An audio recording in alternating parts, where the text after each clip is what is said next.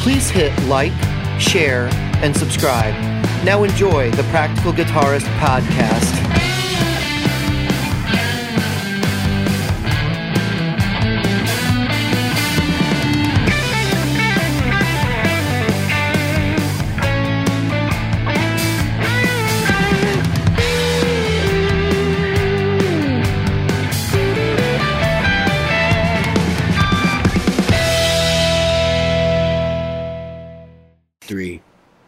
Two, one. Jim, stop text messaging something. I got to tell people I'm recording my podcast. Yeah, I know. You're like, you're like, gotta let them know. Believe, gotta let them know. Can't believe my relative popularity, which is terrible. Because actually, one person wants to talk to me. So I think so, this episode's going to come out next because of the because of the nature of some of the content. Um, yep. So this is actually the second episode of our new format, but we're going to re- release them in reverse order. So everybody, we're going to one hour episodes. We're going to splice them up. We're going to splice them into smaller chunks on YouTube. Yep. Now, let's move on. Let's let's uh, start talking about some things. And I, the first thing I have on my list here, Jim, is your departed item. Yeah. So I I returned an item. I think I'm talking about on the one that we're we're in backwards. So you guys will hear this in backwards order. But um, no, I got the uh, I got that uh, Fishman um, E Q pedal that mm-hmm. uh, they have, and um, really good pedal for a lot of people. It literally did nothing. It Not was in my. It thing. was in my last. Uh, it was in the last episode. The last one oh, I edited was, and okay. posted. Oh, yeah. It was out. Okay. So the truth of the matter is, I got it in. I got it. Um, I finally got to use it. Um, I took it to a rehearsal. Thank God. First, I didn't make the assumption that it was going to work. Took it in, pulled it into the, or plugged it into the P A, fired it up. Nothing, nothing. The, the E Q didn't change anything. I made sure that I had the settings. I had to pull out the little manual, which is like two pages long, um, which states the obvious. Make sure it's in guitar mode. Make sure you're, you know, you. So you think your, the you think it was bad, or? It might have been. I I was talking to uh, my rep. He said it might have been bad. He goes, "I'm sorry, I had a bad, um, uh, you know, that that I had a bad experience," but I wasn't interested in getting a replacement at that point. I was so, I, I was, I was in a position of I'm just pissed off. I, I, I got this thing to do a certain. This is the thing that that that I I wanted to make clear, and I don't think I made it clear enough when I bought it. And I didn't research it enough. This is my, my fault. I didn't research enough to know it wouldn't fix the problem I wanted. And that is, there's a lot of, this is the thing about that pedal. That's a great pedal. If you send it out the quarter inch, guess what it does in the X L R side? Not a fucking thing. It just converts it to, okay? And then you use the mic pre's on the, on the board. Okay. That's right. That makes sense. I mean, to an extent. Because a lot of people would want to use the E Q on the board and then maybe have the quarter inch out signal. So I'm just trying to think about that. Does it does it send out balanced quarter inch, or is it just? Yeah, so balanced or unbalanced. I don't know if it's balanced or unbalanced, to be honest with you, because it's in a cardboard box at FedEx. Well, yeah, now, but, yeah, yeah. But but I'm just but, thinking about that. I'm like, then why the hell would you even need it? You're just EQing your guitar and then sending it out into an instrument it's level not doing input? Anything. And And the other side of it is, yeah, that, that's just it, though. You're EQing the guitar and setting it on an instrument, and you have a boost at your feet. So it's kind of like being the sound man at your feet. But the problem I have is I wanted to set it to X L R. And set that's it to a dumb the board. Device. Yeah, and so X L R to the board, really all it did, does is, you know, okay, there's a balanced output. It went from unbalanced to balanced. You're welcome. Um, okay, but I'm, I'm I hit flabbergasted. The boost button, literally, yeah. And and so the boost button, which would be your solo mode, right? That's I'm, I'm going to go do a solo. So you have a balance control on the side, or I mean, I'm sorry, a boost control to decide how much boost you want. It's just a little pot. You literally yeah. turn with your fingernail or with a guitar pick or whatever. um, sorry, my allergies are killing me. Um, and uh, I, I set the. Ba- And it didn't do anything. And, I, and so I read the book, and it goes, oh, yeah, going out the X L R doesn't do anything. Doesn't make any changes. And well, well, why did I buy it? It's yeah, that's not a D I box. fifty-five dollars. And I'm, not, I'm I didn't pay that. He got me a great deal, but still. I mean, that's barely a D I box at that point. It's barely a D I box. I can go. I can go spend twenty five dollars for a D I box. Well, I mean, fifty dollars. To get a quality one, you're going to spend a hundred bucks. Yeah. But, but yeah. yeah, I mean, that's that's kind of crazy. D I box. Yeah, yeah. That, that, that's so when you, I went. All you right, have a I, preamp in your guitar, though, right? Like it's got a battery yeah. and everything, so it's active. So you would only need a pat. Yeah, you'd be like a hundred bucks. You could get one of the yeah. better ones for for a hundred dollars. And yeah. you should be fine. And, like, that's the whole benefit of that, is that you would get the E Q from the device. But basically what so that, that tells me taking... is that's that's intended for passive pickups to run through there and then get your instrument level out. That's right. That's what it tells me. It's for passive. Oh, that doesn't make any sense, though. Nobody no, runs passive has, pickups anymore. Who has passive pickups? Well, banjo players, people like that. Yeah, but... Um, oh... Yeah, it's it's definitely not for, and passive basses because it has bass mode. And so I get it. It would have been great for the bass, but I wasn't using it for the bass. I used my bass amp for the bass. so it, it, honestly, it was it was a lot of money that, that I was like, well, th- I would have this returned is useless to me because I, I'm not going to use it. What am I going to send the quarter inch out to? And then and then Drake says, well, you could send it to your amp. I'm like, this is not going to my amp. I'm not sending it to an amplifier. If I was going to buy an amplifier, I'd have bought a Fishman loud box and I'd been done with it. Yeah, yeah. Because that's that's to me that's the, that's up here. That that's a great, you know, it's a great piece. It's, it's probably the best one under five hundred bucks for sure. Yeah, yeah. So that's what I would have done. I would have taken the same amount of money, put a little more into it, and got a Fishman loud box, which I still might do. Yeah. But for what I was doing with it, because then a Fishman loud box, then I could send that D I out. Oh, now you're taking my D I out of that. It's not going to bypass everything. Now I've had a little control over my D I. Right, right. Well, yeah, I mean, bad. That sucks. Nobody wants to go through a product situation like that. And maybe I'm not understanding. Maybe we're not understanding what the purpose of that product was. And that, and that, right. But like. That doesn't seem right to me at all, that the, yeah. that the X L R yeah, out is not affected. Usually, yep. if that's going to be the case, like you'd have a, a selector switch, yep. you know, for yep. like you turn it off dry pre-pump. Or, you know, analog dry through or, you know, that kind of thing. Yep. Um, yep. So, well, that's going to be yep. a short segment. I, there's not really a whole lot to add there. That just sounds crazy to me. Um, yep. So, but but so the, the, re- the return process of Sweetwater is fine, right? I mean, that's it's just great. It's great. I mean, up, I'll pay for the I'll pay for the return. It'll be a few bucks, but I, I don't care about that. I, I it was an experience yeah. that I unfortunately that's the um, rental I didn't fee. enjoy. But yeah, I tried it and and it wasn't what I was hoping it was, and that, that was. And he did say to me, he said, "Did you did you try pre and post E Q?" And maybe that would have helped me as far as the E Q side of it. But the problem was I wanted to be able to do a boost so I could hit a boost and play a solo. So I wound up doing the gig with the Strat mm-hmm. and the Les Paul, okay, which looks, in this lighting, it looks like I got P ninety s, but those are the regular. Yeah, those they're are, the regular old silvers. They're the chrome chrome looking um, looking like they're white in this uh, reflection. But um, the uh, which, which now that I'm looking at it, I'm like, wow, that would, maybe I should put some P ninety s in that. Um, but anyway, I I, um, I um, uh, th- if I put a P ninety s in anything, I'd probably put P ninety s in the double cut. But anyway, so um, uh, I did the, the gig with my um, my electrics and my twin, which the that's the uh, double cut in the case because there's not enough yeah. hangers right now to put the double cut out. But I got a hanger we're we're working on, and I might go like in between these two or something. I don't know.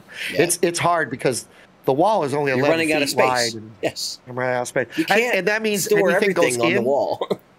Anything goes in, goes out. So, so before I, I finish my little segment, I was thinking about selling the double cut and getting, listen to this, the most useless guitar on the market, a an e a Epiphone double neck twelve string six string.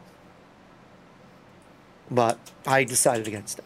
Yeah, you don't want one of those, the E S one seventy-fives or whatever they are. Yeah, yeah, they're called G twelve seventy-fives or something. But yeah, I, I believe me, part of me wants one just to have one. But that's like saying I want, um, you know, a, a statue of something. I mean, it's not, it wouldn't get used as a guitar often enough to make a difference.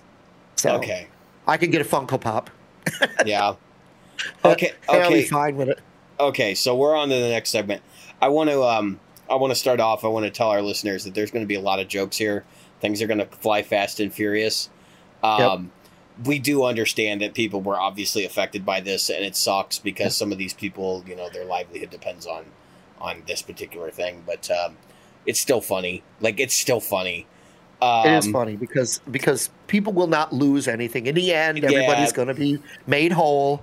No one got hurt.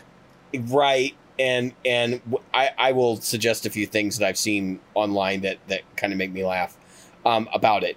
But so basically, um, if you haven't heard, this this was the big story this week. Boutique Amp Distribution's L A facility burned to the ground. I know. It didn't just catch fire. It yeah, disappeared. It, okay, it became an ash. It's a pile of ru- ruin at this point. Um, Class Alpha fire. That yeah, thing was gone. I mean, the the image from the L A County Fire Department basically has some steel girders up, but basically everything else is either on fire or on the, you know, like gone. You can yep. see the racks where all the Friedmans were, you know. And yep. there's no Friedmans. I did not know. Here's, here's an interesting uh, here's an interesting tidbit. I did not know that Wampler built their pedals there. Yes. Some of them. Wampler, so I guess it's okay. more than just a West Coast distribution facility. It's not, it, their, it actually, pe- not their pedals. Their amp. Their, oh, the Bravado. Yes, that's oh, made there. Oh, okay. Um, okay. That so, makes sense. Brian Wampler has a, he he's got a friendship with with um, well pretty, pretty much all these guys, uh, Joe yeah. Morgan and and Dave Friedman, and, and Friedman, so yeah. they I don't know which one of them helped him design the, but I know he's got, like he's got on loan from Dave Friedman some famous J C M eight hundred that Zach Wild used. It was modified by Dave, um, and so like you know it's it, they they all know each other real well, anyway. So here's the here's a funny part, right? So like, this place burns down, and my immediate reaction was like, "Oh, I, yeah. I, I honestly I have no like, listen, I you know I I buy Mesa Boogie amps. I mean I've got two of them. Um, if their place burned down, I would be like, that sucks. I mean it yep. means that there's going to be That's setbacks nice. in production, but they're going to get everything taken care of." Even their business exactly. costs, the cost of the loss of business, as in like them not being able to do business for six months, will be covered by their insurance if they haven't. Uh, I would I would operate under the assumption that if they were able to rent a facility in the state of California, they probably have to cover they have a certain amount of business yeah. insurance as part of their license. uh, yeah, and there would have to be some kind of catastrophic cap to it, but still. Yeah, yeah. And, and, and this is not act of God. You know what this pro- th- this is the stuff that I've been I've been laughing about all week. Oh, is people making okay, jokes so about how the fire happened, right? Apparently, the fire happened next door. Did it really? Yeah, that's what that's what I are, heard. Are we sure that nobody left a soldering iron on? Yeah, that's what I'm wondering. Well, you don't know what's next door. I don't know what's next door. What do they do next door? They they bake cookies or something? I don't know. I, all I'm saying is the fire, allegedly the fire happened, started next door, the building next to it. I'm not sure how close the buildings are. I didn't do that much research. I don't. And the truth is, I don't care. I, I mean, buildings burn down every day. We had a building burn down down the street, and I was like, wow, that place burned down. Um, so... um, and I don't even remember what it was. That's how, that's so terrible. But um, so there were more brands uh, that I didn't realize. Yeah, there was there Friedman, was Friedman, Wampler, Soldano, Wampler, Agnator, Soldano. Diesel, yep. Matthews Effects, yep. Tone King, yep. Bogner, yep. and Morgan. Yep. Now Bogner, Bogner's not going to be affected much by this because Bogner has stuff overseas too. They have a really yeah. big overseas manufacturing plant. Um, yeah, we call Germany it the sweat, we, we joke about it and call it the sweatshop. It's somewhere in Eastern Europe, you know. It's yeah. it's that kind yeah. of thing. Um, Austria, um, and but, where the, find the cheap labor, and then you'll find it. Um, but uh, you know, it sucks. Like, so it's the, in what is it? Not Belize. Uh, what's the other one? Um, uh, somebody, cr- yeah, who knows? Somebody here is going to is not going to reopen their business. somebody in this group is going to say, you know what? Somebody's going to cut cut their losses and say, I goodbye. would rather go work, you know, consulting for another company, um, or get a position with somebody else than to try and rebuild my business from scratch. Yep. Um, well, here's the here's the thing that that that lifts. So for me uh, personally, I'm not I'm not a huge amp guy, guys. So if you guys were were um, going to say, Jim, you should have known that, I, I'm not big en- I'm not big enough into the the production f- part of it to know. But I'll say this, because this is going to we're going to lead into our next part here shortly, but um, about wood. But um, I personally, okay, I didn't know all these amps were made in the same place, and it's hard for me to believe. Now it is possible, because it it was a large structure. It's hard for me not to believe that a lot of these parts probably came off the exact same. That tells me Morgan and Diesel and Soldano and uh, Friedman and all the others using the same people, doing the same things, the same stuff. They're probably pulling parts out of different bins. Okay, all right. So that's not necessarily true. That's not necessarily true. Um, they pulled their resources to share the building and to share to share employees to build things, but they're still speccing their own gear and they're still buying their well, own parts. Right. And yeah, they're still pulling them out of their different. Bi- oh, we're building a Morgan right now. Pull these. Yeah, these but, are the parts. But it's not Morgan. as though they. It's like a collective. It's not as though they're right. actually building. You know what I mean? Like they're not build, I mean. like they're not building them out of the same parts. And I think that was the right, distinction you, I wanted to make. Right, you might come in and work uh, seventy hours for.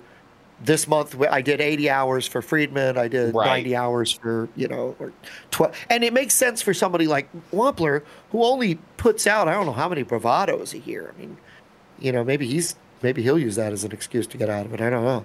Um, I, I don't know a single person that owns a bravado. I'm not saying they're good, bad amps. I'm just yeah, saying I want to see really. Morgan is actually making that for him, by the way. I don't, I don't know. And so, like, they it. can say that's a home of their operation or whatever. It's not. They, and, and and Jim, this is not so like this one burnt down, right? And everybody's like, "Oh my gosh, we're going to lose all these brands." That's not going to that, that, number one. That's not going to happen. But number two right. is um, there. Yeah, there was this other collective up in uh, Oregon or okay. Washington State um, where they were they were building like Two Rock and all that stuff about ten, fifteen years ago, called Premier, Premier Builders Guild. Oh, yeah, yeah. And um, so this is this is kind of pulling back the curtain for a lot of people, because I think they're starting to realize, like, that's not as boutique as I thought it was. Yeah, see, that's my point.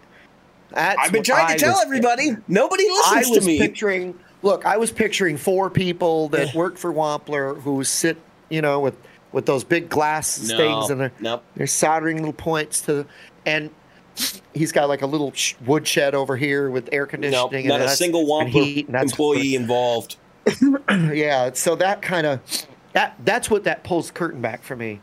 It's not, you know, um, and I never assumed for a minute that Friedman didn't have a bunch of people, but now it's like, you know, it's like me. I, I I'm a so I do software, right? I do software stuff for for several different. Um, types of software, so I have several silos, right? And I'm the person at the top of the silo that sucks up all the gas, right? and come on in, and um, so I'm the one who gets, um, I'm the one who gets uh, to do this. So I'm not a, I'm not. It's not that I'm not good at my job doing these different software distribution um, and and uh, deployments. But I don't know that one software as well as someone who did that one software all the time. Right, right, right. And and I just don't know. And, and again, I don't know amps well enough. Someone who builds amps might tell me, Jim, it doesn't matter. You're soldering components to a board. You have a you have a schematic. You put uh, capacitor six into slots. You know, whatever, which I've done before. So you're you're not telling me anything new. I just I don't know. It it. tells me that it's not as boutique as it was. Maybe the money that, that people, because when I was picturing that thing with with um, uh, Wampler, I'm going, wow, that's that's why that damn amp is so expensive. Is because they're paying this person a lot of money. And they're doing a lot of sitting around. Now you're and, getting it. Oh, blah, blah, blah. Now thirty, no, thirty-five. What is it? What is a um? Yeah, bravado. No, what is a Friedman? Oh, milkman. Or, dir- dirty oh, Shiro. Not the, what's the big one? The B E. Yeah. The B E. The brown. The Okay. Yep. So the B E one hundred is a four thousand dollars amplifier. Yeah. And a four thousand dollars amplifier, normally in your head, you get something in your mind like a train wreck. Right? Yeah.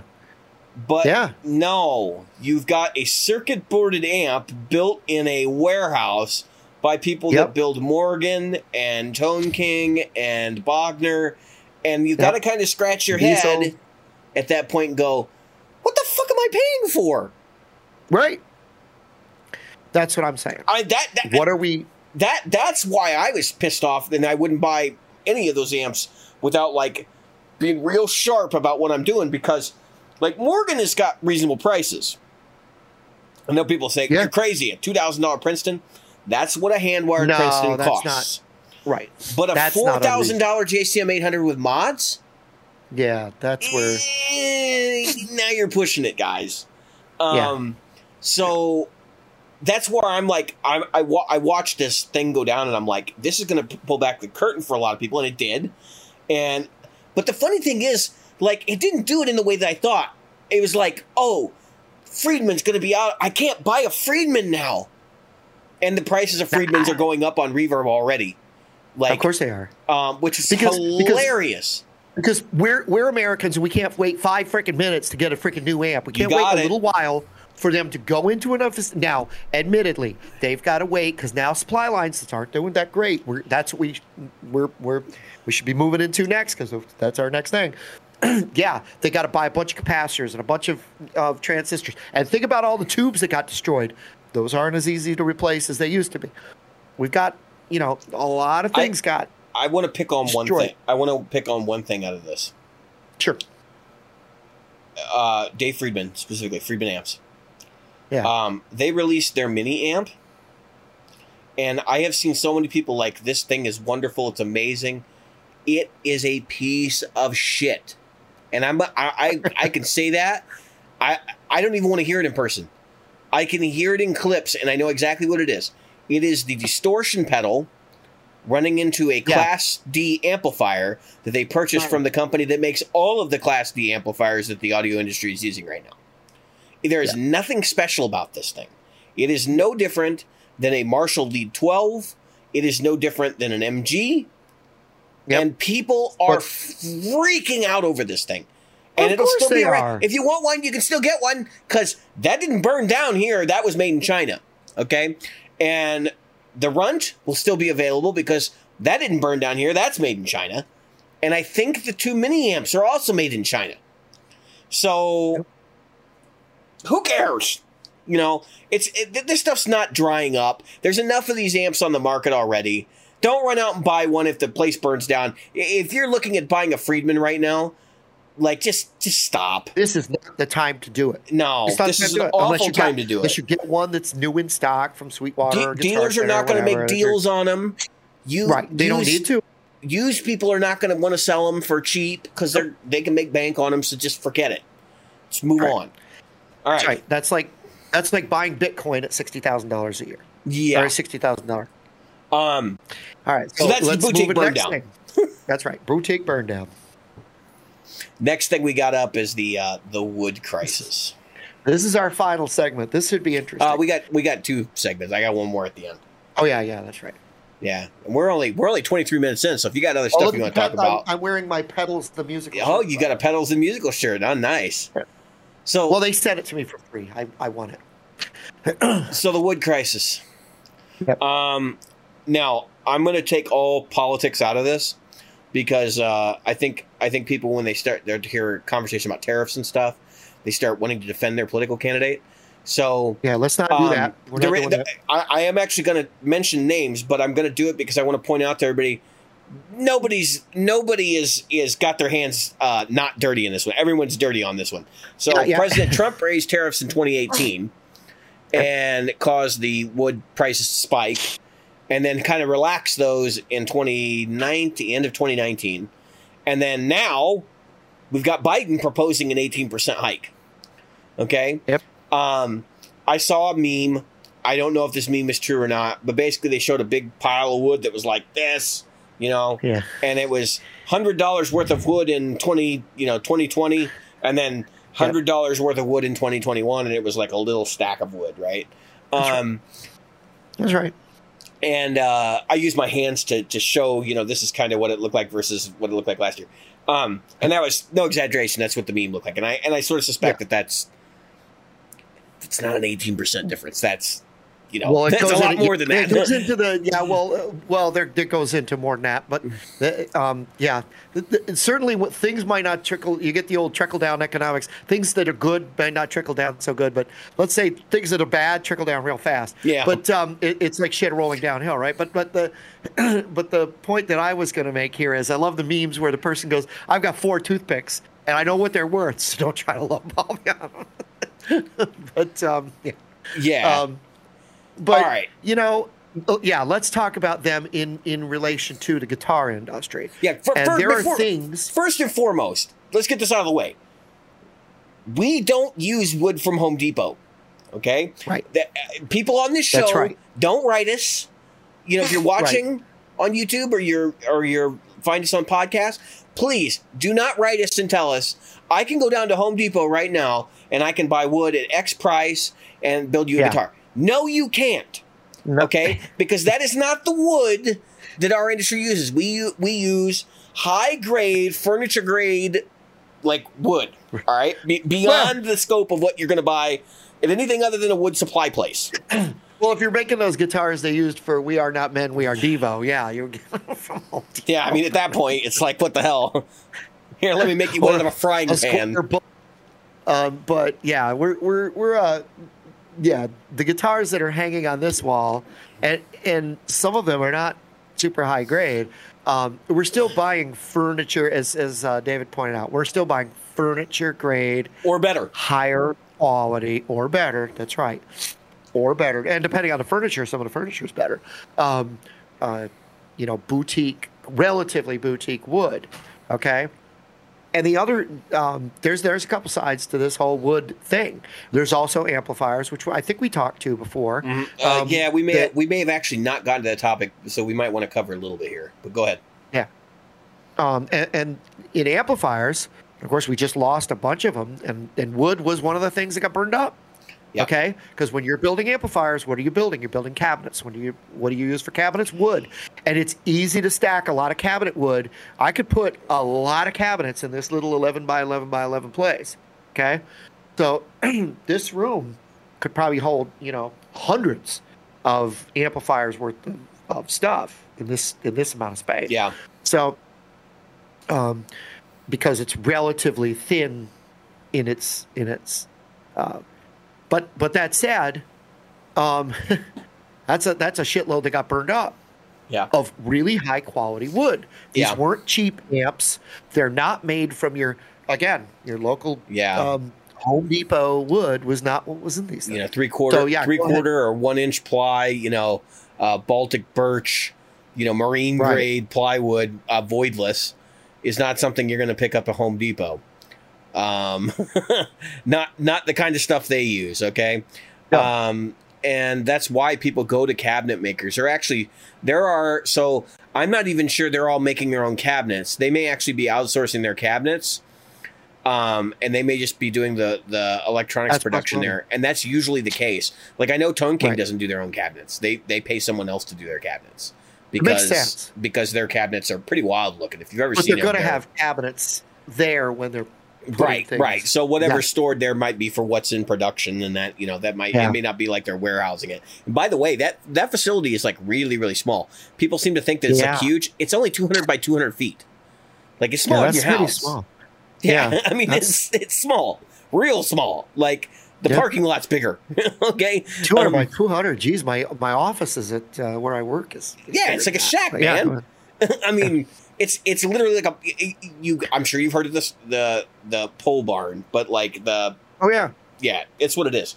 So um, the wood thing. All right. So how does this affect our industry? Obviously, prices are going to go up if there's more tariffs. Yep. It's harder to get wood. Here's why tariffs matter. We don't get our wood from the United States. People right. seem to think that we're cutting down mahogany and alder here and making all of our guitars out of locally sourced woods. And the reality is we have plundered most of our good wood here in the United States. So the kind of woods that we use that are like furniture grade and better, they're getting them from Canada. So when they yeah. say we're going to raise tariffs, that means your like furniture, your your boutique furniture and your, which by the way, they use like eighty percent of the wood that comes out of Canada, like the really good stuff, it goes directly to the furniture industry. Um, mm-hmm. We kind of play second fiddle. Uh, yeah. So we're using the other, you know, three percent that isn't bought up by other industries, like the auto industry, right? So, yeah, that's right. Wood paneling in cars, mm-hmm, we share. Um, so that's why yeah, that's mm-hmm. why I'm like looking at this. I'm going, it, does it really matter to our industry? Yes, because they're going to use this as an excuse, like the oil industry does. Right. Anytime something right. happens, the prices are going to go up, regardless of whether it actually impacts you. And it impacts right. the, the company itself because uh, they take yeah. an opportunity to say, oh, well, the expectation is it's going to be more expensive. So let's make it more expensive. Um, they don't well, want to yeah. they don't want to uh, they don't want to not meet expectations. Um, yeah. Well, if you're a pricing person, if you're in pricing. So those people that that um, are on the back end of this stuff know that pricing is important. Right. And what happens is anything. It, it, when you do pricing, it's a weird numbering system. It's the strangest numbering system that doesn't make any sense, but it makes sense to the mind and the way people perceive um, value of an item that they pay for. So let's let's talk about. I, I've many times said that that Fenders are overpriced because it's just slab of wood with another slab of wood that are bolted together and and they turn into a guitar. I, I I joke. But, well, I mean, yeah, the, we, we've all joked about yeah. it, but, let, you right. know, there's labor but, costs there, too, and obviously that's a yeah, big problem. Yeah, so. I, it, yeah, and I, I joke about it. But the thing that, that I'm not joking about is, okay, so you take um, – uh, it might not take but maybe ten more dollars to make an Ultra than a Pro, right? Correct.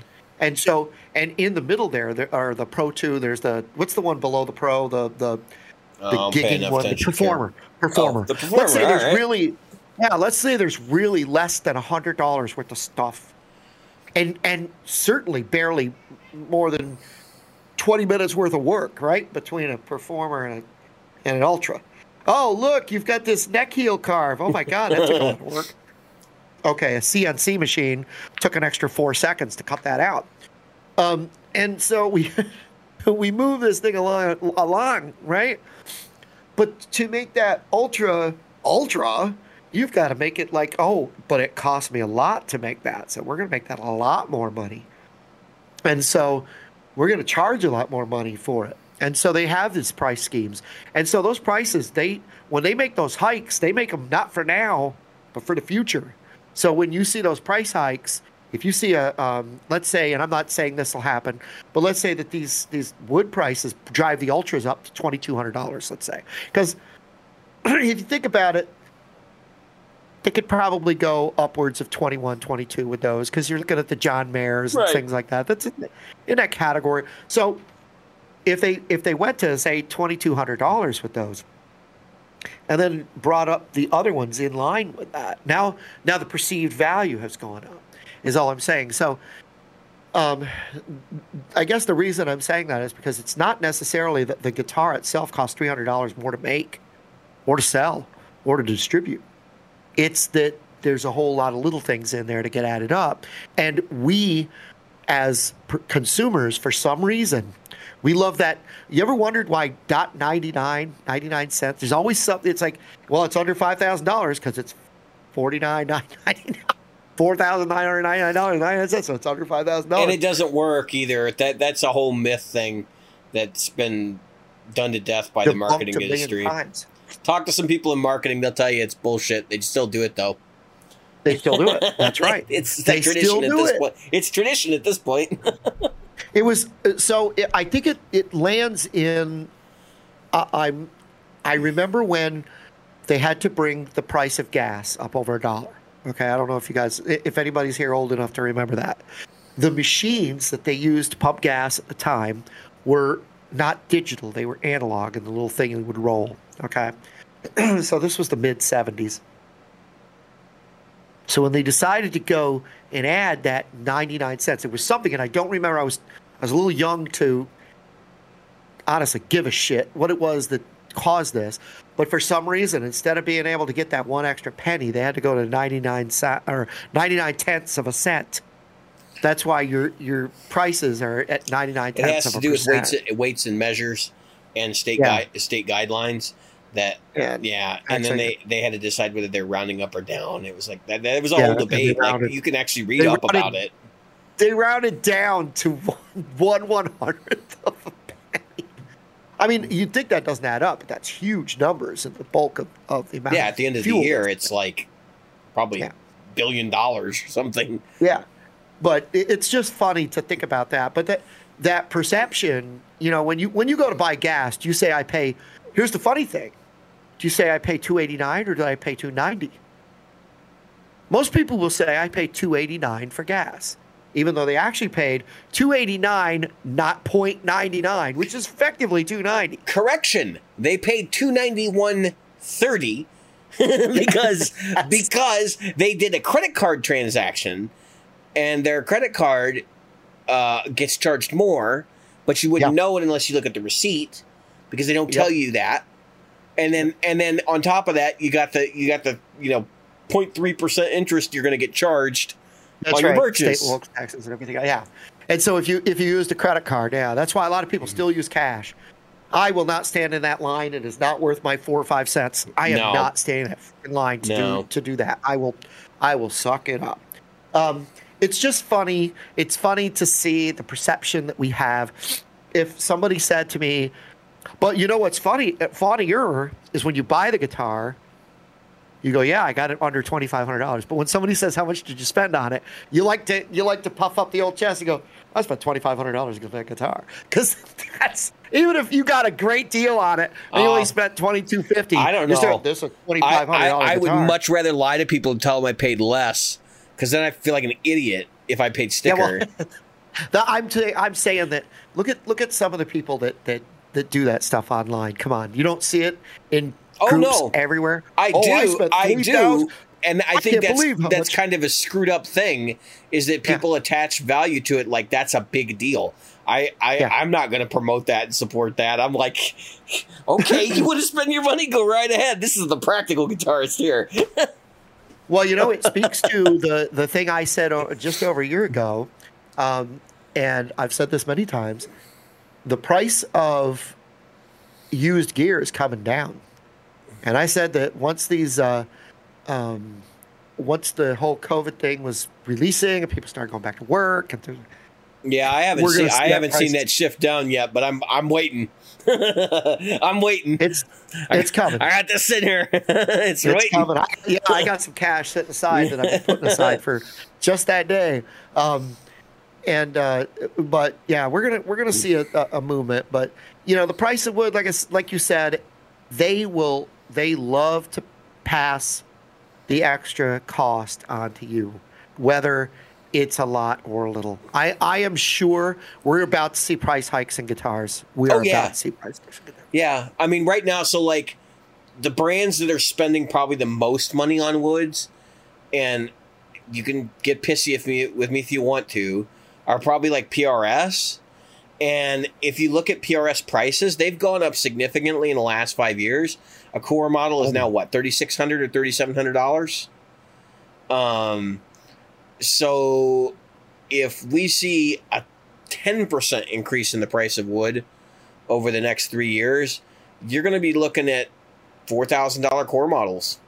I mean that's and and and it could happen the really only- fast. The only core model I'm interested in is up over four grand already. Yeah. So it's just ridiculous. The studio. Yeah, it'll be it'll be a forty-four hundred for you when you go to get one. I yeah, I'm just I'm priced out.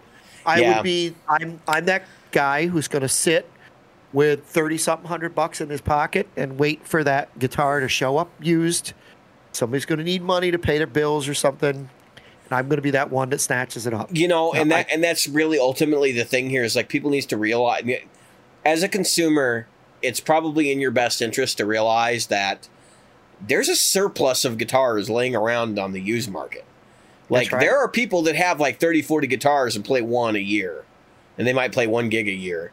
And yep. as soon as they realize that they have something attractive that is worth money because there's a wood crisis, you're going to see that stuff start showing up on Reverb. Now, the right. prices are going to go up slightly, but you'll have your pick of the litter, um, which is yeah. which I think is, is going to be really interesting to see how that actually plays out. Um, it'd be interesting to see how much the prices go up as a result of... like the used prices go up as a result of new values, which is a huge deal. Like if you've ever bought a Fender Strat and then waited for a price hike and then sold it, you know that you get an extra hundred bucks or two hundred bucks, depending on how much the price hike is. Yeah. Um, and, and, it, and the condition of the guitar doesn't change. Yeah. It's yeah. a hedge against yeah, inflation. Yeah, the guitar right? does not change. It's interesting to see those numbers. Yeah. Um, cause, cause I, I know somebody who bought, um, they bought a Mexican Strat a while back, and they paid like five hundred fifty dollars for it, and I was like, those are three hundred fifty dollars new. You know, like, I, I, I was just like, they that was three hundred fifty dollars new, and you just paid yeah. five hundred dollars for it. Like, because the new one, the current one is like seven hundred dollars. You know, it's like, yeah, wow. I, I saw the Player like, Series prices.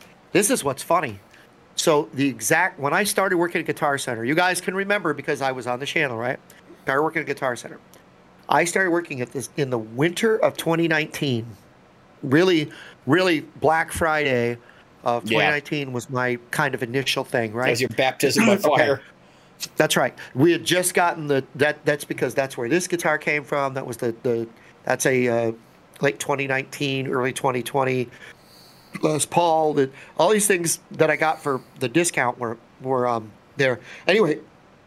And they did, um, Gibson did the whole, you know, we're not going to um, put a year on our models anymore, which is still kind of difficult for some people to grasp. But anyway, that's a different thing. Point is, Fender Player Strat, we had them on sale under five hundred dollars Black Friday. Yeah. This year, okay, they just went on sale for six hundred and something dollars. Yep. And people were snatching them up like it was no tomorrow. Mm-hmm. And it it was just under seven hundred bucks. It was like six eighty-five. Because they know a price hike's coming. That's part of it. Like if you're guys like us and you're sitting here looking at this stuff and you're going, hey, my buddy just bought, you know, and and and they they discounted for five hundred or six hundred bucks, and you know that the price of wood's about to go up. Like, yep. It's a no-brainer. Yeah, it's funny because, like I said, there was already a price hike. twenty nineteen, guys, that's only a year and a half ago when I started at Guitar Center. I only worked there for a year. It was it, it was amazing for me to watch prices. And what's funny, it was it was Fender at that time. I'm not saying Gibson doesn't do price hikes. They certainly do. Fender at that time was the one doing the huge fr- um, price hikes. And right on there was um, P R S. Now, we could say that it's it's perceived or, or not Um, value, and it's good or bad, it doesn't matter. But the point is, the the John Mayers, remember when the John Mayers came out? They were just at, what, twenty ninety-nine? Yeah, they were over that. They, it, I don't think they've had a price hike on the John Mayer, maybe one hundred bucks. They're, no, they're, they're at twenty-three hundred now. They're they're at least one hundred or they two hundred. They were always around that because they were actually oh, like one hundred dollars more than the C E, and the C E's only gone up one hundred bucks. So... I, I've been watching that closely. Um, no, I, I watched them. I know they went up at least one hundred, if not one hundred fifty. We can Google it. Um, but uh, my point is that, that um, yeah, because I think, I know I was just in there and I said, really, the John Mayers are that much now? And apparently they're going to come up with a pink one. That's one way to do it. Let's, let's, uh, yeah, let's um, increase prices by painting, yep, twenty-four hundred dollars. Yeah. And so they're at twenty-four now, and I want to say they were at they were at twenty ninety-nine or twenty-one ninety-nine when they first came out, because they weren't really that much more, or maybe it might have been twenty-one fifty when they first came out because they were a little more than the than the C Es. The C Es at that time were under two grand. Yeah, they no, they had a hundred dollar price hike, but they weren't. Yeah. They were always over two grand, both of them, both guitars. The C E the C E has never been below two grand. That's where they. I don't know. I bought, I bought mine, but I remember I always get a little bit of a discount. But I, I didn't think it was that much. No, that's it's right around two grand. I mean that that's, in fact, um, I think they were two two thousand even, like nineteen no, nineteen ninety nine nine or whatever. But that's that's two grand, okay, um, with tax. And they've gone up too. They've gone up about about uh, two hundred and fifty bucks, three hundred bucks now, because I think they're tw- I think they're twenty three hundred now. Um, yeah, all day long they're nineteen ninety nine. The C E, um, Z Z Zounds, uh, Musician's Friend. Yeah, they're just under two thousand. Yeah, but that was yeah, like so that, um, the C E is is only two thousand right now. Yeah, so nineteen ninety nine. I'm looking at Z Z Zounds right now, brand new, shop new. Uh, nineteen ninety-nine, Dark Cherry. I'm looking. I'm looking oh, at yeah, their, no, they're, their website. They're nineteen ninety-nine right now. I'm thinking. I'm, yeah. No, I'm thinking of the, the uh, semi-hollow. Yes, the semi-hollow was. You're absolutely right. That one has been always just yeah. over two grand. But actually, that's interesting um, because the C E. No, I remember when the C E was seventeen hundred. The, yeah. Just the straight old C E. Yeah. The C E. Yeah. Yeah, and then the Silver and Sky so, came out, and it was like twenty-one hundred, twenty-one fifty. It was like right in yeah. that. Because I was like, yeah. wow, that's over two thousand bucks. Like, that's what I was thinking. Yeah. And now the now the, the C E base model is at two grand, and the um the uh, Silver Sky is up at twenty four. My point is they, they painted it a new color, and oh my god, everybody's got to go crazy about it. And it's like, okay. Well, it's a limited edition finish, and everybody thinks that limited edition means that it's worth more money, and it's just not. Yeah. It is. I mean, it's a perception. That's exactly right. We go into that perception of. Of is it really that value? And and Guitar Center has, honestly, I got to be honest with you. I saw it in person, and that's color-wise. I thought it was cool, but this is a personal issue, not or a personal um, uh, preference, not a not a. As far as if I was going to pick a color, I'm not. I can't bond with the with the neck on a John Mayer. I can't stand the neck. But um, uh, if I was going to pick a color, Guitar Center's tungsten, which is only Guitar Center, is actually a pretty cool color. The color. Yeah. I'm not saying there's anything better about that guitar. Absolutely nothing about that guitar. I, better honestly, than a blue one, an orange one, a yellow one, a silver one. E- even if we got the pricing wrong here, let's just be real for a minute. Like, we're talking about guitars that don't have, they're not translucent guitars. Right? So, like, for wood, this is just straight old alder or whatever they're making those out of. Um, yep. Which I assume it's alder because they're Silver Skies. But, um, you know, I stood in the store today and I looked at a bunch of P R S's and I looked at some tops, and they have a beautiful Zach Myers um, S E in blue over at um, Good Time Music because they changed the color. It used to be Trampas green, and now it's the, the cerulean blue. Yeah, I can't stand that color. I like the blue. Yeah. The blue, the blue is gorgeous. I actually love the Trampas green as well. But um, we, I was looking at it and I was like, man, that's got to be an expensive ass veneer. And just thinking to myself, like, what's going to happen when all this stuff changes? Because you're not going to, like, okay, having the flame guitar is going to be, like, really insane. But I could see Gibson going back and making, like, non-flame Les Paul standards and stuff. Um, yeah. Because because that's the only way they're going to be able to do it, get the price down. Yeah, you're going to you're going to see a lot more gold top. I mean, that was the, the beginning of the whole thing. What a lot of people, you know, they, they look at these, um, they'll say, "Oh, look, I got a fifties and it's a and it's a sunburst." But how come the the, the seam yeah, is there's in no the center? Book, like, there's, there's no book like match, and like it doesn't even look it, good. It, it started life as a black or a gold top, and, yeah. and somebody stripped the finish off and put a sunburst color on there, which is fine. It's gorgeous, but they didn't care what's underneath that gold top. I got no idea. If I take, if unless I could take a sander to it. There ain't no flame under there, I can tell you that much. It's gold. It's gold. That's what's that's what's under there. At least I know what that looks like. And a friend of mine, right, way back when I bought my first Strat. So, guys, I, I, I've said this before. I'm a, I'm relatively new to the electric guitar community as far as, like, um, really having any knowledge whatsoever. I mean, any. And when I when I went to buy my Strat in two thousand one, um, you know, I've told the story that my friend said, play every Strat you can. They're all going to play different, which back then they did. They all felt different. They all played different. The necks were not oh, they as, still, as they consistent. Still do. They still do. so They're all over the place. Yeah, and I grabbed a neck, a neck I knew I liked, and the guitar I knew I liked. And he goes, "Oh, that's cool. You got a sunburst?" And I said, "Yeah, I got sunburst." I go, "I go, they're all the same." And he goes, "No." He goes, "The wood and a sunburst, you can see." He said, "If you get a black one or a red one, they don't care." It's just, well, it's just wood. Yeah, I mean, they do and they don't, because they know that I mean, you'll I, eventually see the seam in it. But right, right. It's what not, I mean is, they, yeah, you know what I mean. It, the grains, they don't care about the grain. Don't they don't care about the beauty of the grain. Not that that makes, and he even said to me, not that that makes a shit bit of difference to the sound. Right. I was just, just gonna say, like, grain doesn't mean shit in the way it sounds. Like, that's, you know, um, and that's what he said.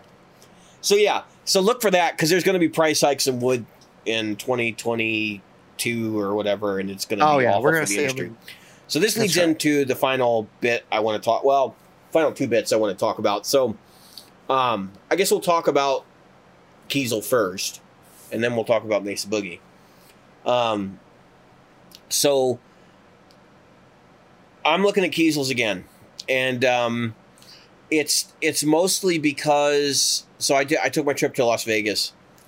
And um, actually, probably worth just doing a little bit of rundown there, because like I got to see some people playing in a bar while I was there, and uh, this was in a casino, right? And a, a nice casino, very famous casino that sucks, and I won't tell you the name of it because I don't want you to stay there. Um, and I'm walking through this casino, and there's a bar, and there's a dude playing like guitar, and he's playing electric guitar the first night I'm looking, and there's a Katana. And then the next night, I see him and he's playing acoustic guitar. And I look in, and there's a Katana. Yep. And then as we're walking out, there's nobody in there. So I look in to see what's on the bandstand. Drums are still there. Everything else is still there. No Katana. So it's clearly the guy's Katana, and he's performing with it in Vegas. Yep. Just let that sink yep. in for a minute. You know, they don't they don't hire slouches to play in Vegas, That's even right. if even if it's a lounge gig. So, right. uh. I thought it was rather interesting to see a Katana on a professional stage, um, and he was using the, he had the t- the tilt back thing going, and uh, he yep. was using every bit of that amp, like, um, and was getting a lot of it. He had a pedal board on the floor, and there was some you know basic stuff on there, but um, it was just interesting because I was like walking through there, I was like, oh, that's interesting. But anyway, I, was, I get back right. I've been back. Um, I, I flew in yesterday. I played a little bit of guitar yesterday afternoon, and then this morning I got up and I was like, I'm going to write something today. And I started playing, and I actually got a blister on my finger, and I played like crap. And I realized I haven't played in five days because I've been in I've been in Vegas, right? Like I didn't have a guitar right, with me. Right.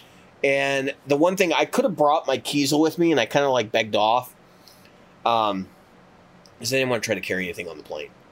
Um, so it's dawning on me, I probably in traveling, which we'll be traveling more and more. Um, I probably need to get something I can actually put in a carry-on that, that yep. will go with me everywhere. That's more like my regular old guitar, right? Like my, right. my strap, basically.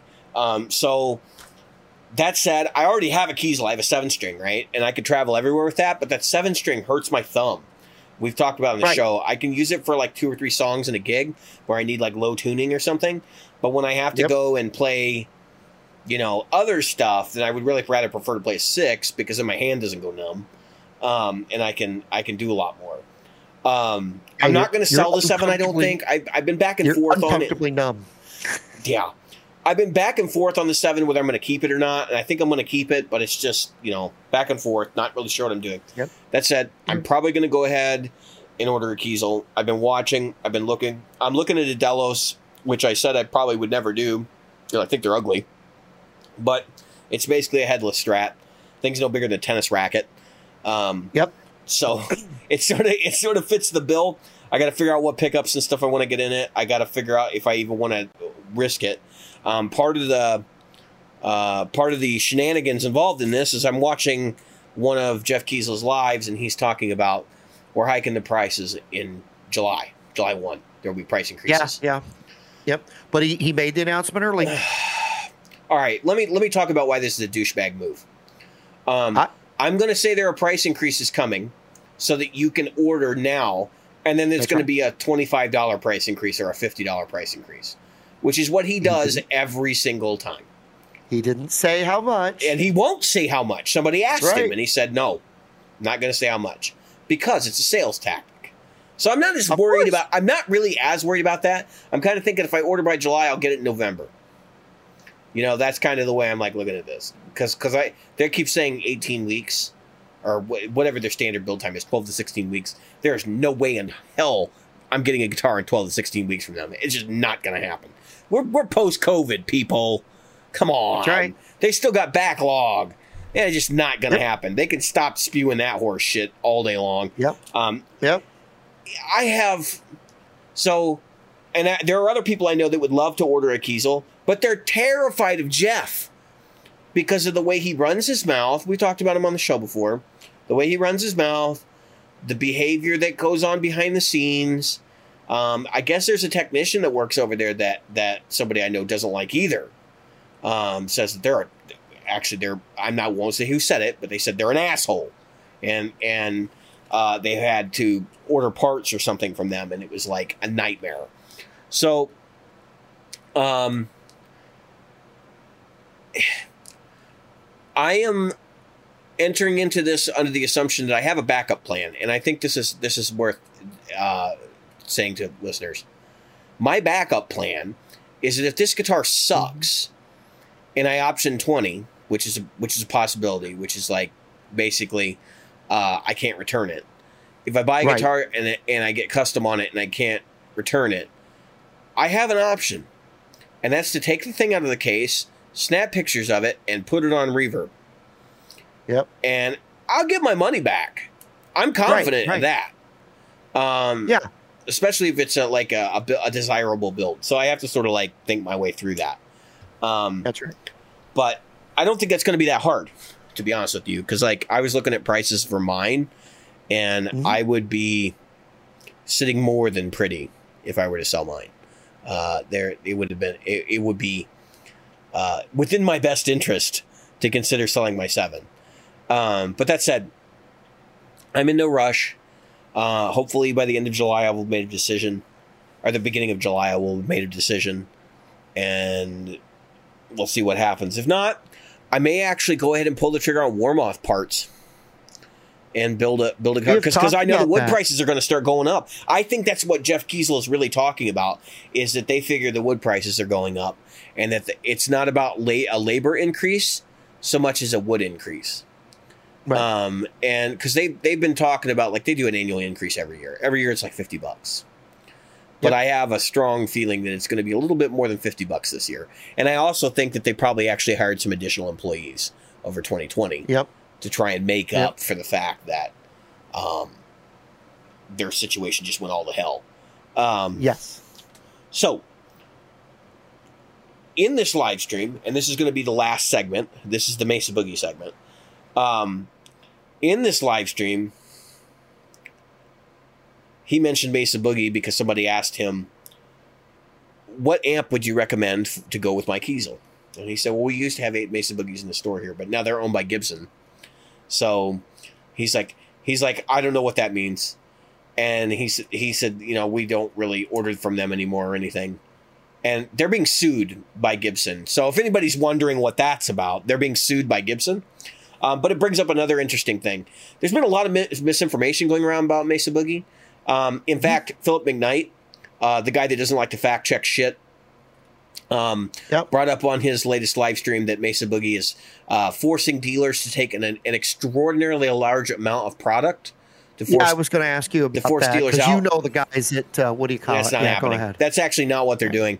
What they asked people to do was to fill out a forecast sheet for the next twelve months, and that they were going to revisit with dealers every four months for the next year because they're having problems getting product out, and they would like to right. be able to forecast what the hell they need to build. Okay, it well, has nothing your, to has nothing to do with. They didn't say, "Here, fill out your forecast sheet and give us, you know, a year's worth of money so that we can send you inventory." That's not what they did. Um, and so, like, these people that are running around saying that, I don't know where they're getting this from. Uh, maybe the dealer is an idiot and can't read the fine print, or maybe wow. they just missed the bus. Um, wow. I. It, but that's not actually what's going on. And so Phil McKnight okay, is reporting say- this. How did he know? Yeah, who did he hear from? Because they obviously were misinformed. Well, that's what I was going to say. You, you're personal friends with people. That's why I was yeah, going to ask you one, that question. More than one dealer. That's what I said. You're per, you're personal friends with dealers. So I was going to ask you, is this true? Because that because the first thing I thought was, okay, maybe um, uh, somebody's mis, misinterpreting what's being said. Second thing I thought was, Okay, I thought that, that we were told that Mesa Boogie was going to be told, you do what you do, you do Mesa Boogie. We we just, now we're the money people. You keep doing what you do because we don't want to mess with Mesa Boogie. You... And so far, I haven't heard anything about that mess with Mesa Boogie, and that's why I said that. Other than, the only thing I've seen that's different from before is now they've got the Gibson garage, and guess what amps are in the Gibson garage? It would have probably been Marshall's before. Now it's Mesa Boogies. That's the only, and the expected difference, because they are Mesa Boogie now. So yeah, we're going to put Mesa Boogies in there instead of Marshall's. Um...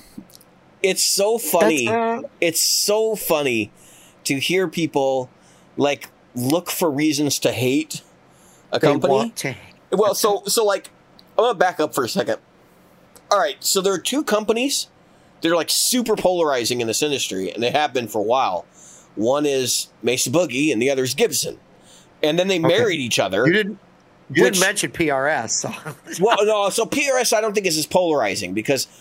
Mesa Boogie and Gibson, like, people hate them.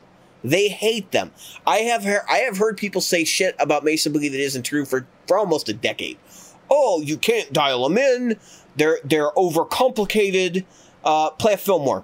Um, play a Blue Angel. Play a play a Mark One. I mean, California. Yeah. Or, or, well, I, I'm just saying, like, even the older amps, like Nomads and stuff. They, they were oh, yeah, not the complicated. They were not complicated. You people are crazy if you think five knobs is too many knobs on an amp. Okay? Look, I um, want two knobs. Yeah, I want a tone knob and a volume knob. Well, you go find an amp with a tone knob and a volume knob and exactly. you bring it over since and we'll see who was, can do more with their amp. It was made since nineteen forty-five. um, oh, my God. But but so that, that's a thing, right? And then the Gibson people, the Gibson hate people are like, I mean, they, they got a pitchfork all day long. And really, the Gibson hate is because of the prices. It, it has, it, it if Gibsons were the price of Fenders, nobody would be bitching. Nobody would be on them. Nobody, if, if, if.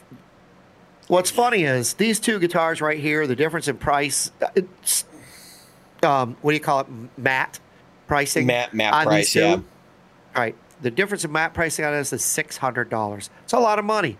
It's a lot of money. That's a well, whole nother guitar. Especially when you consider that your Ultra isn't the equivalent of the Les Paul. Your professional, American Professional or whatever series they're calling it now, would be the equivalent of the Les Paul Standard. Okay? Right. That's so, what I'm saying. The Pro two or whatever you call it. Right, yeah. right. Which so, is actually still a couple hundred bucks. Yeah, less. There's a bigger you're gap there. About, you're talking about an eight hundred dollars gap, let's say. Yeah. It, it's like eight hundred dollars or nine hundred dollars. So... Yeah, I, I admit that's a whole nother guitar.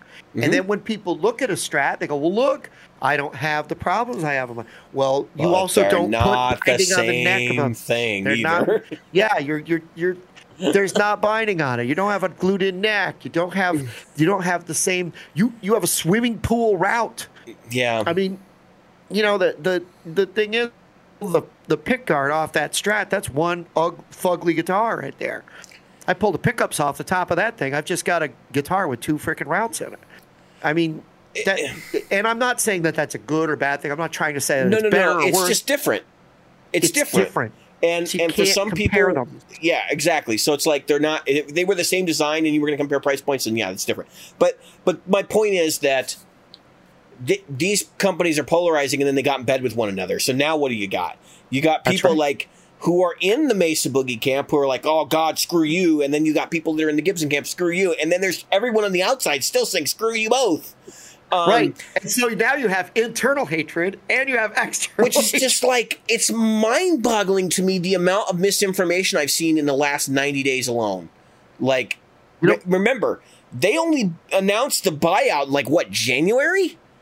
So, yeah, was like, it January, February, yeah. Six months ago... Everything was hunky-dory. Nobody said a word. Right. Now, all of a sudden, the dealers are like, oh, I got to ditch all my product, and they're going to raise – and and it's not happening. It hasn't happened yet. And what, what makes nope. me really laugh is that I heard I, – somebody actually told me what the buy-in is, and I'm not going to tell you the number, but basically you're going to have to sell like between eight and fifteen amps a year. Wow. That's, that's it. It's peanuts. It's wow. peanuts. You better – you better – There are people that own that many Mesa Boogies. I'm right, sure so, there are dealers Jim, and this is this is this is worth mentioning. I'm sure there are dealers out there that sell four a year.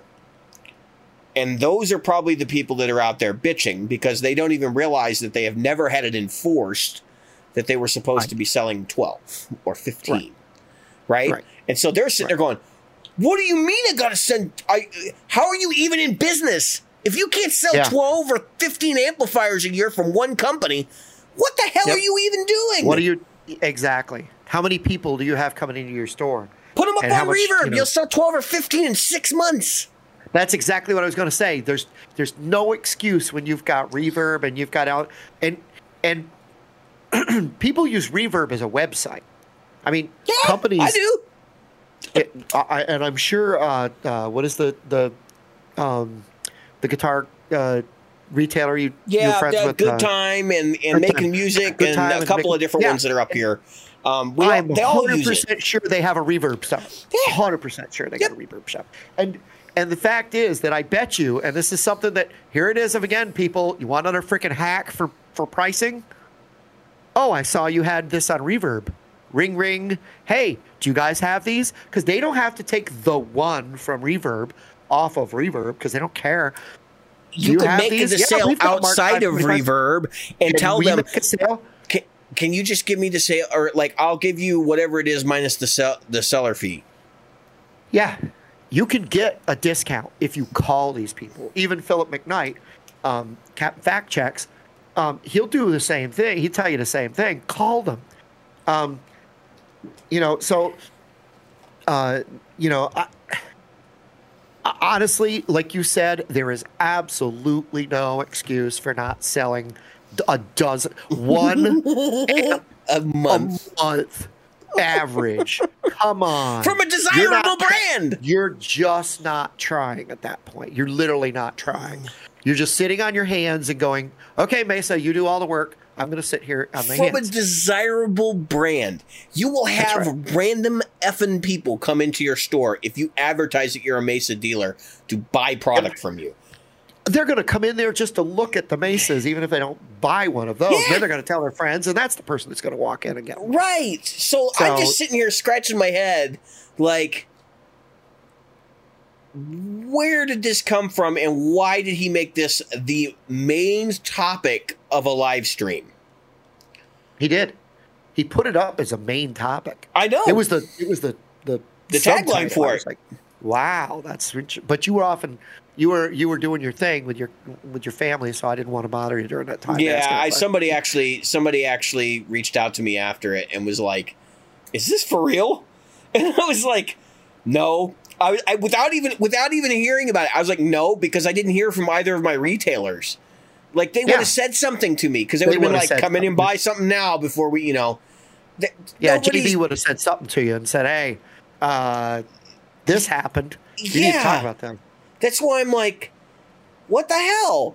And and we yeah. we actually shot it down in the Facebook or in the Mesa Boogie owners group. Somebody brought it up in the Mesa Boogie owners group before Philip McKnight did, and I'm actually wondering if Philip McKnight is an account in that group, and he saw that post and then he ran with it as this is a reliable source.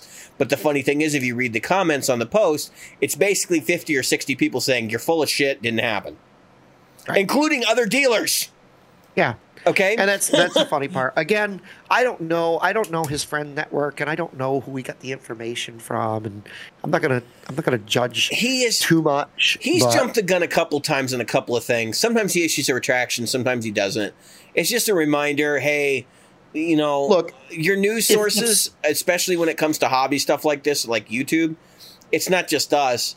It's it's yeah. just your news sources may not be as reliable as you think they are, and you might you know, actually. Go to the horse's mouth and ask.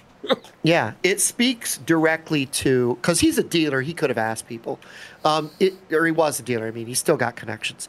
It speaks directly to the the, the need people have.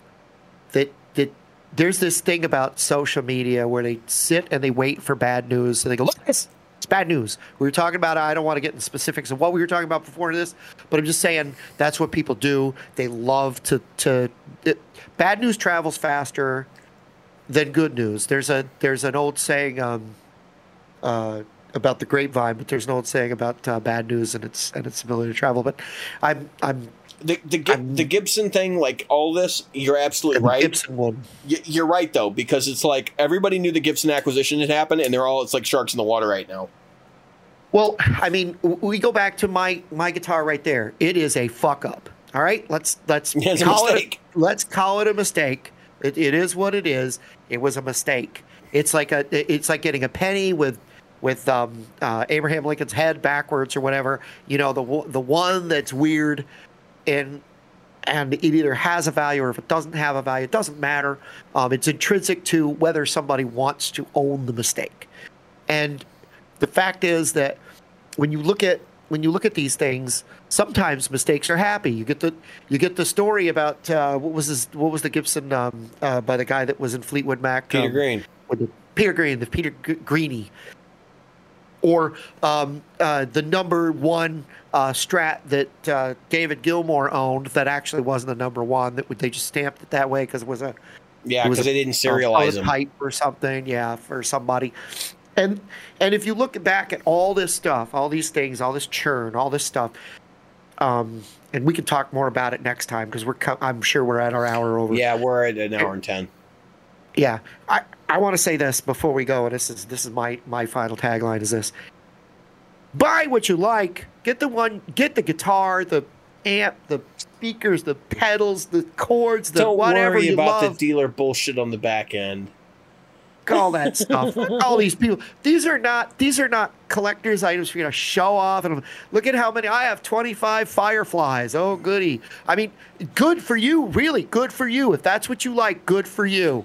But they're not trophies, man. They're not trophies. Unless you get to they're stack just, them up in a nice tower and send them to your buddies nobody, and be like, "Look at this." Shit. Nobody buys.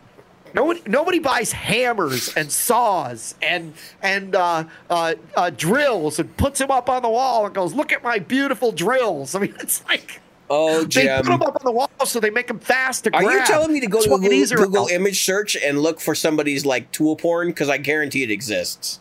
Oh, I am sure of it. I am sure. Look, I'm, look just, I'm sure I'm it just, exists, but yeah, not to the extent we take it. All right. So you're talking about, um, and you're and you're absolutely right. You were talking about uh, amplifiers and buying what you like and everything. And it's like people are worried about the dealers, and like yeah, yeah it sucks if you're a dealer. How yeah. many of you listening to our show are actual dealers that would care where you're buying your Mesa Boogie from? I mean, are you really like that, like neurotic that you're like, I can only buy from my buddy Joe, who's got the corner yeah. store a mile down the road?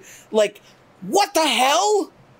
I mean, Sweetwater still sells Mesa, and that's not going I, anywhere. I returned, to to make matters worse, I returned my um, my Fishman in a box that came from Guitar Center. Oh, that's even better. I'm sure they'll get a crack out of that one. Well, the box I had later, I was like, oh, I need a box to put to send this. But, oh, I got a Guitar Center box because I just I I had to order another thing so I'd have one more hanger.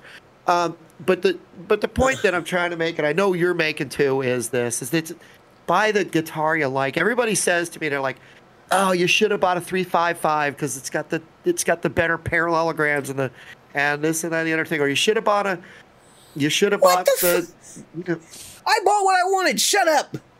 It's simple. I bought the guitar.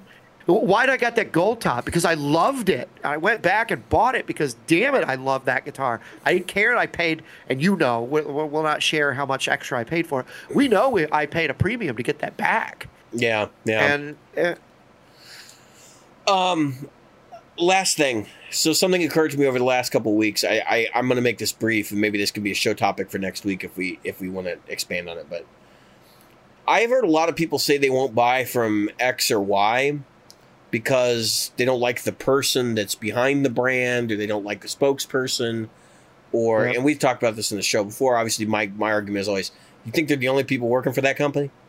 Um, right. But like, are we really that messed up in, in our in our like circle of family here that we have to care, that we actually have to like the people that make the crap that we use? I mean, I guarantee you, I don't like the guy that invented the light bulb when I use those. Do you know? Here's here's the funny thing. The things we use the most. do you know the politics of the person that that makes your toilet paper? I was just going to say, soap? I almost used toilet paper or, as the example, but or that bags your meat at the store. I went to Kroger. I went to Kroger this weekend. No, you have no five idea. five ninety-nine five ninety-nine a pound porterhouse. five ninety-nine a pound porterhouse. I didn't go up to the guy and I go, now, who did you vote for in the last election? I need to know. Not even that. Not even that. Are you just a porterhouse? J- Jim, yeah. you're making it you're making it too obvious. What you didn't go up pronouns? to the, I you, need to know. You didn't go up No, no, no. You're making it too obvious. I wasn't making even a political slant. You didn't go up to the counter and go, do you use tens or do you use nines? Like, when, not even a question that actually matters, but then when the yeah. guy says, I use tens, but I use them because it, it makes my tone fatter. And then the what guy was, on the other side of the counter goes, fuck you, and walks off. Because, yeah, what, like, that's the kind of shit I'm talking about. Yeah. Like, what, yeah, well, well, yeah, okay. So, yeah, what kind of blade do you use for that? Did you use uh, Did you use, you know, a serrated, or did you use a, a flat? Oh, well, I I can't buy this. It was used as a, serrate, a serrated blade. Oh, yeah, no. So, like, that, that kind of meat, did you uh, did you do that on the machine? Or uh, did you, did yeah. you, you know, and did you slice that by hand? Um, I am did, you use, did you use the glove when you sliced it? Or is it point to point? I mean, is, or is it, you're getting my point, right? Like. Yeah, yeah. Holy I mean, we, crap. I mean, well, we just stop and think to, about how insane some of the shit we worry about actually is. Wait, when we can't hate people, this is the thing about internet hate. We can't hate people about what they used. They got We got to hate them because they don't have the right pronouns, or they didn't go to the right school, or they don't have the right... I mean, it's like, for sake, are you going to eat this week? I don't know who made that DiGiorno pizza, pizza I put in the oven at now, lunchtime, but I ate it. Now, granted... There's guys like Jeff Kiesel out there that rub people the wrong way and do stupid shit in forums that maybe people don't actually understand what's going on. And then there's also guys like um, like the guy from Fractal, Cliff, who like straight up acknowledges there's a problem with their product and is like, I'm not going to fix yours, but but I'll fix it in a future revision for like other people. You yep. know, that that's the kind of shit that like you should look for. Right. But like right. that, the the Cliff from Fractal example, not not the Jeff Kiesel. Like I, I don't know, like his personality. I, I don't like the cut. Of, yeah. I don't like the cut of his jib. You know. Um. Yeah. So that's all I you wanted to say. You make great guitars, but I I can't stand the way you look at me. yeah, yeah. I mean, like, it, are we really that? I mean, it's just it's gotten to the point. Actually, I was going to use Josh Scott as an example, but that was the political one, right? Like he was a member of the International House of Prayer, who funded a uh, anti-gay group in the, in South America. And then he left. And then he left when he found out they were doing it. Um, I mean, he did the right thing. Well, the right thing to what these people that hated on him. He was like, oh, I found that out. Wow, thank you for telling me. I'm going to leave that. Actually, I think he left it long before anybody found it out. Um, oh, that's what I mean. But which I, is, which is way, even better, because it's like, you didn't have to tell me something. twice. like, um, yeah. But, I'm already going. But like that's another that's another situation where it's like, okay, I could see maybe like a human rights violation. Like if the guy's okay, so the so the dude from Greenchild or whatever, is it Greenchild? I don't want to get it wrong, but but there's a guy that makes like they're both sexist ads and then the like totally politically motivated pedals. And he oh, he yeah. has like yeah. like pedals with like Trump on it and stuff. And it's like, okay, I could see somebody, when you were bringing up the politics thing, I could see somebody getting pissed about that, but I can't see somebody getting, like, and denying they're going to buy a product over something that's, like, absolutely ridiculous. Like, oh, that guy got a parking ticket. Saying, I'm not saying that, that what, what, what I'm saying is we don't ask those questions. We pick up the Charmin. We don't ask those questions. We grab, you know, whether you use Charmin or Angel Soft, I don't care. Scott, for if you if you're If you're a sadomasochist, use Scott paper towels. I mean, uh, toilet paper. But, but I'm paper. just saying, I, I, yeah, you miss. They call it John Wayne toilet paper for a reason. It doesn't take shit off anybody. Um, the, the um, but but you know, all joking aside, right? We we we get so involved in these things, but there's all this little stuff we do all day long, and we we don't know it. And and the fact is, people were like, are like, well, we're, we're revealing the curtain behind these things and so on and so forth. And I'm like, yeah, but come on, at some point, you've just got to live. Yeah, you've you just, just got to live. Dwell on it. You can't worry about you can't it. Can't keep hating on people. I mean, I wouldn't own an iPhone if I really cared about the world, right? As far as apparently go, because. Because iPhones are made by... Yeah, because it's so much better than every other company that does exactly the same thing. The same thing. We're going to bring... We're going to... Well, there's uh, fewer people I jumping can't... off the Samsung factory. there's a few fewer. To our, I mean, they're still doing our, it, our, but... our, our initial thing, which is they're made by the same people, the same factory, yeah. the same hands. They're just made with the different parts. Hey, how about that... Uh, That Wampler slash um, whatever uh, parts that were Welcome made in that modern manufacturing. It's been that way for a long time, and that's what I'm saying. These guys are, you know, it's just like the uh, the Court factory. If the Court factory burned down, oh no, now we've lost, uh, you know, every guitar brands. known to man that's an import, with the exception of I think like I think Epiphone, P R S and Gibson. Yeah, Epiphone, Epiphone is separate. And P R S at this point, and E S P L T D. Yeah. That would be and, and E S P L T D. That's right. Yep, they're made separately. we we destroyed every other brand known to man that's made overseas. There goes Jackson. There goes that's exactly there goes what Fender, happened. There goes. Yeah. I'm crying because fun. It's true. And yeah, yeah, I, I know. It, if you really think that this is the thing about uh, that whole that whole thing, if you really think that you're you're hurting rich people by doing it, you're not. You're yeah. just not. You're they're not. not. They're they're going to be fine. The person that you hurt is the poor person that goes to work every day and punches a card and doesn't do anything it's, like that. They just want to get a freaking paycheck and feed their freaking families. It's no different than people being like, I only buy Made in U S A. Yep. Because yep. it's a political issue, right? No, you don't. You do realize they're taking all of their money and putting and it put- anywhere else but the U S A. Yep. Which is a which is a completely separate uh, uh, um, uh, economics issue, and and we're we're doing it to ourselves. So it's not you know you could buy U S A all day long, made in U S A all day Doesn't long. Doesn't matter. But those parts aren't made here. Parts aren't made here. We've we've proven that. Yeah, we proved it. Gibson wouldn't have had to shut down for so long if they could get capacitors and stuff. Where they made it, Fender wouldn't have had to do it. Did the The, the amp companies, the pedal companies, everybody. And and outside of the gear community, you could talk about cars. You could talk about – we could talk about anything all day long. You know, I, my freaking lawnmower. I mean, it's like – Jim, you better get that Made in U S A smart plugs. I don't have spark plug. My lawnmower is electric. Oh, am, you better get am, that that non-Japanese uh, uh, uh, brushless motor. Yep. Yep, I got a brushless motor. I have no idea where it's made. And I don't care. Yeah. I just don't care because I can't. I, I remember in when I was a kid. All right, I am old, guys.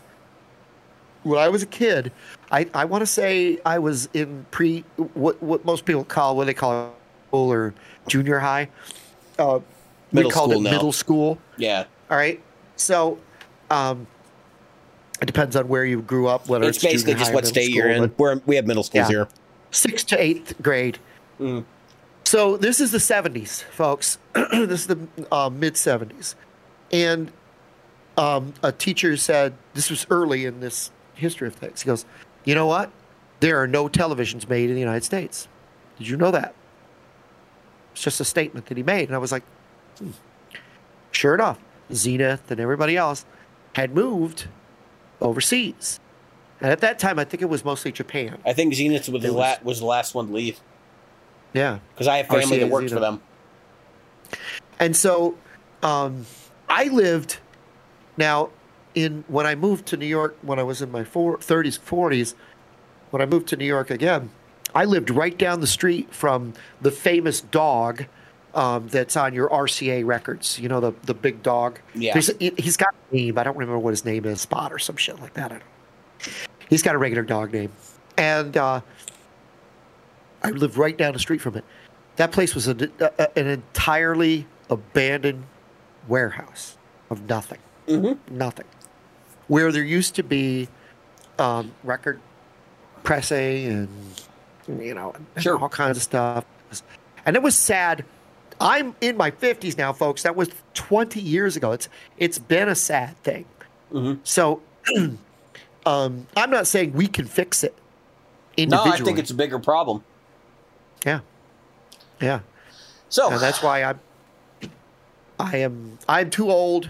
Guys, don't worry about me. I'll be in the ground soon enough. You don't have to worry about me. I have been David.